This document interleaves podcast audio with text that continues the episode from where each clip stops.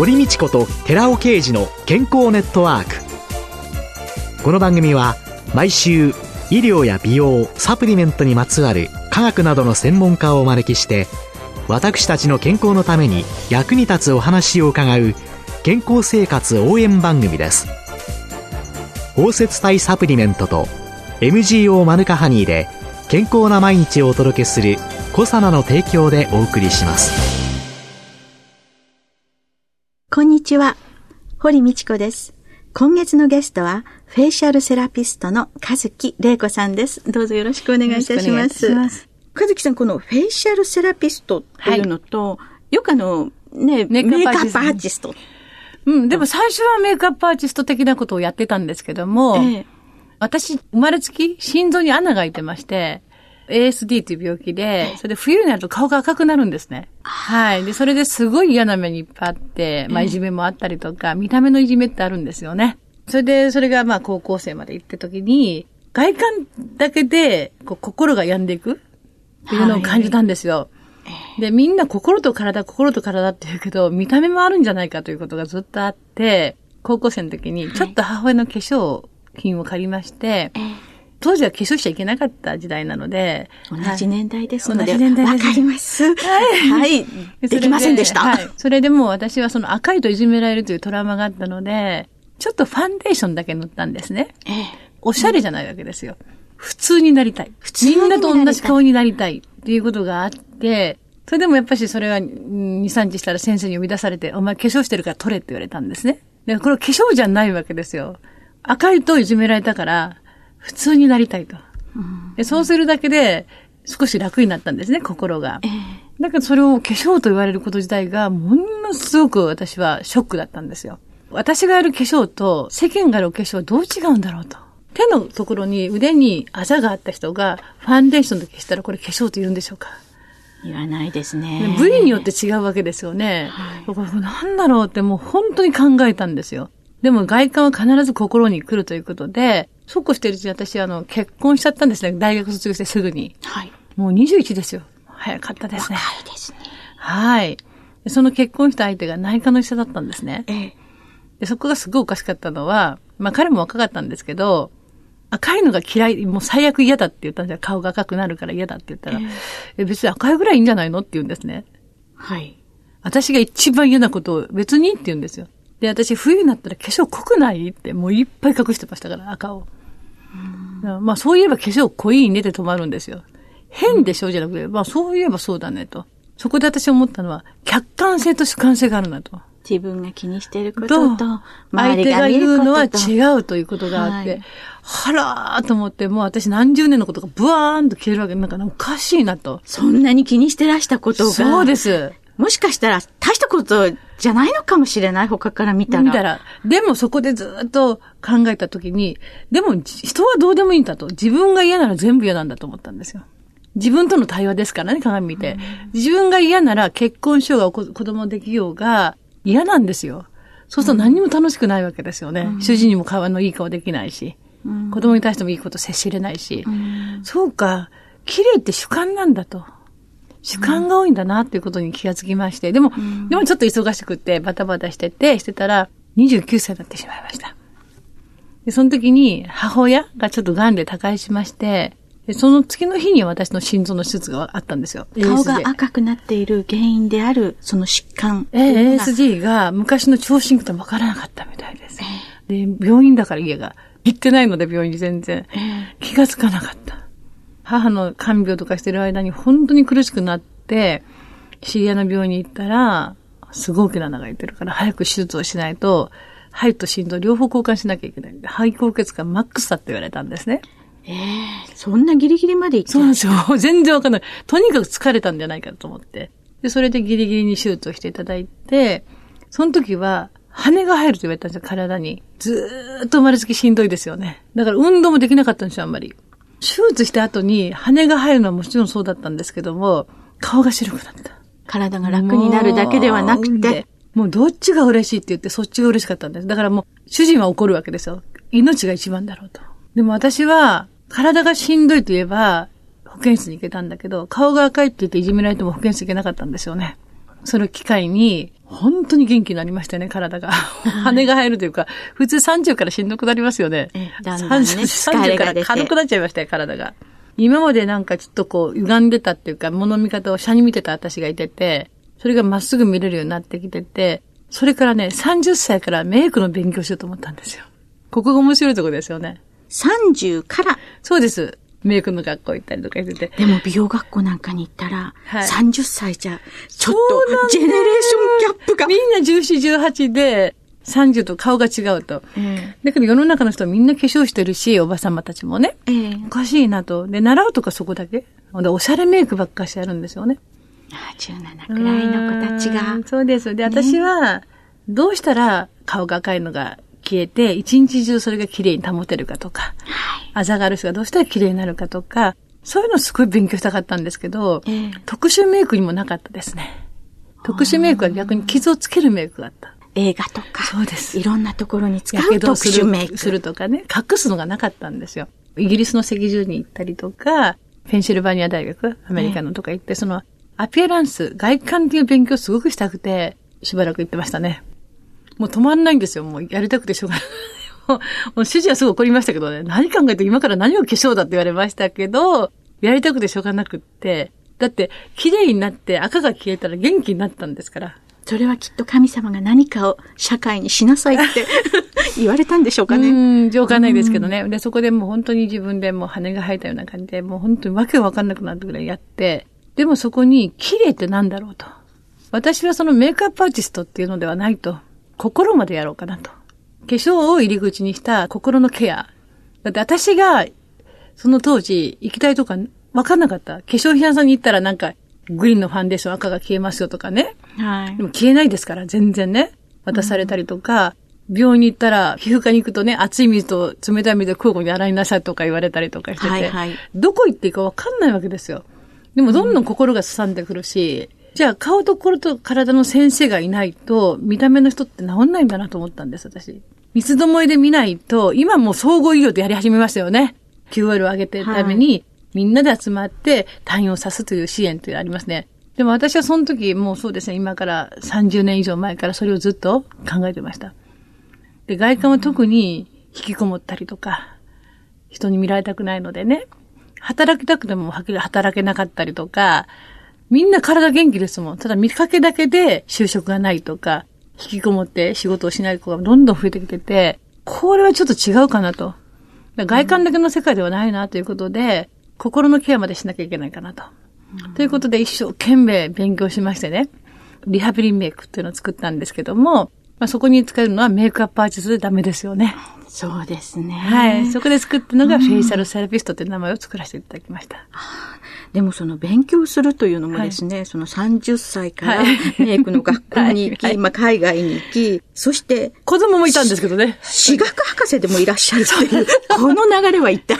あの、それは、ちょっとある先生とお知り合いになりまして、ええ統計がん、顔に癌ができる病気ですね。あの、はいはい私学の。はいはいで、そして高心列。はいいろんな方で、そのやっぱ顔に何かトラブル抱える人たちが、やっぱり手術の後のケアですよね。で、先生はそこで終わるんだけど、あと傷跡が残りますよね。はいで統計がんで顔ガーッと取っちゃった後にどうすればいいかと。その時は先生たちはもうできないと。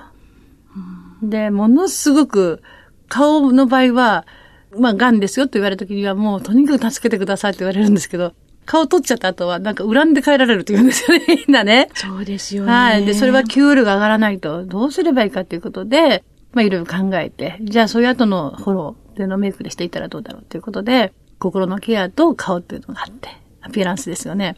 それをずっとやっていってまして、まあ、ずっともうボランティアでやってたんですけど、なんか先生が研究会に入ったらって言われて、入って、そこで論文書かせていただいて、化粧がエビデンスになりました。それは画期的なことですよね、考えたら。あの、今いっぱい化粧がありますけど、エビデンスをしないですね。それは何かわかりますか？綺麗はみんな答えが違うんですよ。私はこの人が綺麗だなと思っても、ね、いやー私はこっちが綺麗よって言って答えがないんですよ。だけどそこで考えたのは、じゃあもうそれを取っ払うと、元気にしようとしたんですよ。自分が満足になり、そうです自分が生き生きとあれすれば、それは結果がそうです。出ますよね。そこでいろんな東京を考えて、バス、ビジュアルアナログスケールであって、はい、自分の価値なんですよね。外観の自分の気持ち。はい、一番嫌なのがゼロ。最高が100です。そこで今はどこですかっていうことをやって、えー、ありますよね。あの、痛いのはどこですかっていう時そうです。ありますよね。がんの患者さんなんかでね、ですモルヒネが効いてるかどうかのビジュアルスケールでニコッと笑ってる顔と泣いてる顔。まあ、リウマチの方とかそうですよね。えー、そのビジュアルスケールを美容に持ってきた。そうです。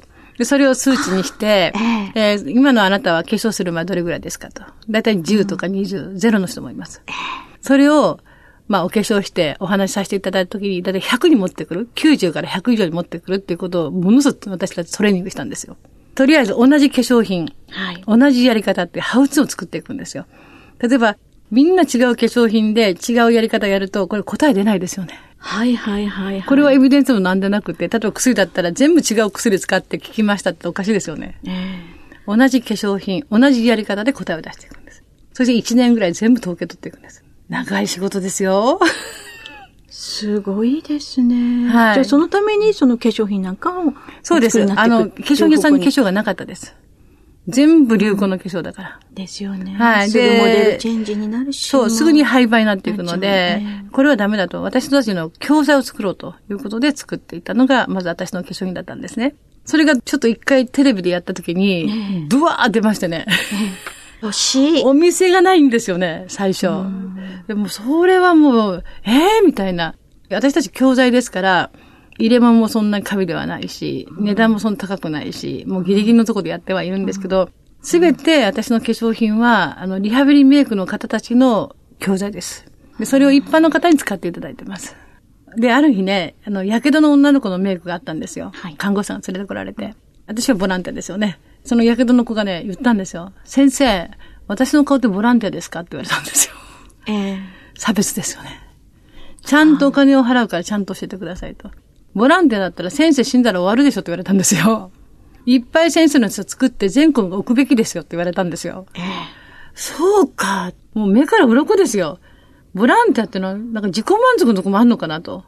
うん、ここで終わってたんじゃ、うん、これはやった甲斐がないと。うん、そうだ。作んなきゃいけないと思って、それからですね、また、だ私のもう先生は全部患者さんなんですよ。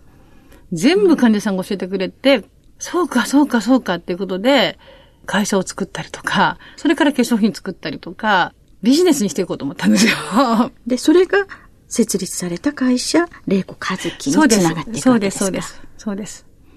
働いたことがなかったですから、私。21で結婚して、ずっと主婦してたので。わけわかんなかったですね。全然。誰を取っていいかもわかんなかったし。ただ、カルチャーセンターのさせていただいてて、そこは人も呼んでくれるし、名前も出してくれるし、場所も提供してくれるので、お金が全然なかったので、今カルチャーセンターでやらせていただいて、おかげさまですごい人気講座になりまして、そういう子たちがどんどんどんどん増えましてね、その子たちが私のスタッフになってきました。いやそんな風に広がってきたカズキマジック。はい。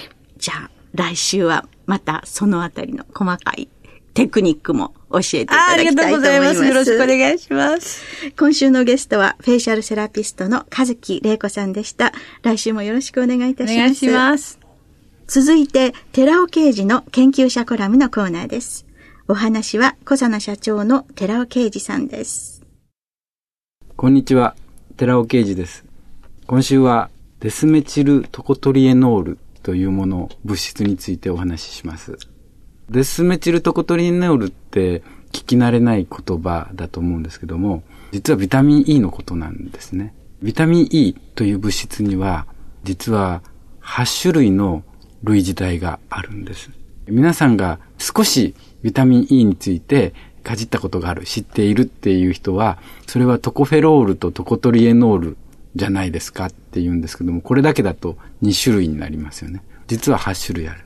つまり、トコフェロールは、アルファ、ベータ、ガンマ、デルタっていうタイプのトコフェロールに分かれます。トコトリエノールも、アルファ、ベータ、ガンマ、デルタ、トコトリエノールがあるんですね。よく記事とか論文に8種の異性体って書いてますけども、異性体っていう言い方は間違いでして、異性体っていう言葉は科学用語で言うと、組成式っていう言葉があるんですけども、炭素の数、酸素の数、水素の数が一致しているかどうかっていうことですね。それを組成式で表せるっていうことですけども、それからすると、トコフェロールの4種類とか、トッコトリエノールの4種類っていうのは、組成式が違うので、異性体とは呼ばないんですね。そういったものは類似体って呼んでるんですけども、トコフェロールっていうのは、即差の部分が飽和系っていうものでして、そしてそのトコトリエノールは二重結合が含まれている。科学的には難しい言葉になってしまいますけども、その違いがあって、しかもアルファ、ベータ、ガンマ、デルタでメチル基の数がどんどん少なくなっていく。ということで、8種類のものは全く別物です。だから類似体と呼んでいます。実はトコフェロールというのがビタミン E だと思われてた時期が非常に長くて、1993年にトコトリエノールという成分がビタミン E には含まれてて、このトコトリエノールは抗酸化力が40倍から60倍トコフェロールよりも高いっていうことが分かった。それをレスター・パッカーという人が1993年に報告しているんです。その後、ビタミン E を知っている人は、ちょっと様子が変わってきまして、トコフェロールではなくてトコトリエノールの方が本当に抗酸化力を示すということで、スーパービタミン E とトコトリエノールのことを呼ぶようになったんです。ところが、それから1993年のその報告以来、じわじわと分かってきたのが、トコトリエノールの中でもメチル基が少ないほど抗酸化力は高くて、いろんな抗がん作用であるとか、神経保護作用であるとか、肌に対する効果であるとか、ずっと高いってことが分かってきたんですね。そういうガンマとかデルタトコトリエノールのこと、メチル基が少ないトコトリエノールのことをデスメチル。日本語で言うと脱メチル。脱っていうのは脱水なんかの脱ですね。つまりメチルの数が少ないトコトリエノールというものが本来のビタミン E で肌を守ってくれたり、体を守ってくれたり、心を守ってくれたりする真のビタミン E だと。ですから、ここで覚えてほしいんですけども、デスメチルトコトリエノールをスーパービタミン E トコトリエノールって言われましたけど、デスメチルトコトリエノールが実は真のスーパービタミン E であったということであります。お話は小佐奈社長の寺尾啓二さんでした。続いて、小佐なワンポイント情報のコーナーです。はい、小佐なワンポイント情報。今月は5週にわたって私、小佐奈の沢畑義明が小さな贅沢を売る村、南蛮屋ガーデンを神奈川県厚木市に訪ねてお伝えいたします。南蛮屋ガーデン本店の小川拓也店長にお伺いいたします。それでは小川さんよろしくお願いいたします。よろしくお願いします。この南蛮屋ガーデン、どういったお店でしょうか？はい、南波屋なんですけれども、コーヒーの専門店、えコーヒー、紅茶、ハーブ、え和雑貨の専門店として、全部で30店舗ほどお店を展開させていただいてます。こちらの、え場所の方が、え本店になるんですが、え本店では他のお店にない複合施設ということで、コーヒーの販売店の他に、スイーツバイキングとカフェ、えお花屋さんなどのテーマとしては、え半日遊べる施設というのを目指して、え取り組ませていただいております。アクセスなんですが、皆さんよくご存知の、あの、厚木の、えー、金田立教、えー、246と129号線がぶつかるところですね。えー、129号線を、えー、相模原方面に、えー、向かっていただいて、えー、最初の信号、下越入り口という信号、左に曲がっていただくと、えー、見えてくるかと思います。はい、ありがとうございます。主にどういったお客様がご来店されますでしょうか？多くの方はですね、家族連れのお客様ですとか、あとは段階の世代の高齢層のお客様、非常に多くいらしてます。ナンバーガーデン複合施設になってまだ3年ぐらいなんですけれども、こちらの施設になってからは、今までのお客様プラスで、あの、若い方なんかもお食事で来ていただいたりとか、お客様の層は幅広くなってきているところです。ありがとうございます。今回ですね、リスナーの皆様に素晴らしいプレゼントをご用意されているということなんですけれども。ナンバー屋のですね、オリジナルのコーヒードリップバッグ3種類18枚入り箱入りのセットですね、を5名様のプレゼントしようかと思ってます。ありがとうございます。それでは皆様、ふるってご応募してください。小川拓也さん、ありがとうございました。この続きは来週お送りいたします。コサナワンポイント情報。今週は私コサナの沢畑義明が小さな贅沢を売る村南蛮屋ガーデンを神奈川県厚木市に訪ねてお伝えしました。小コサナワンポイント情報のコーナーでした。南蛮屋さんからのプレゼントをご希望の方は番組サイトをご覧ください。健康ネットワーク堀道子がお送りしました。それではまた来週。ごきげんよう。ここでコサナから番組お聞きの皆様へプレゼントのお知らせです。環状オリゴ糖によって包み込むことによって安定性と吸収性を高めたコエンザイム9点にメラニンの生成を抑え美肌に効果があると言われるシスチンを配合したコサナのナノサプリシクロカプセル化高級店シスチンプラスを番組お聞きの10名様にプレゼントします。ご希望の方は番組サイトの応募フォームからお申し込みください。当選者は11月5日の放送終了後に番組サイト上で発表します。コサナのナノサプリシクロカプセル化高級店シスチンプラスプレゼントのお知らせでした。堀道子と寺尾啓二の健康ネットワーク。この番組は包摂体サプリメントと MGO マヌカハニーで健康な毎日をお届けするコサナの提供でお送りしました。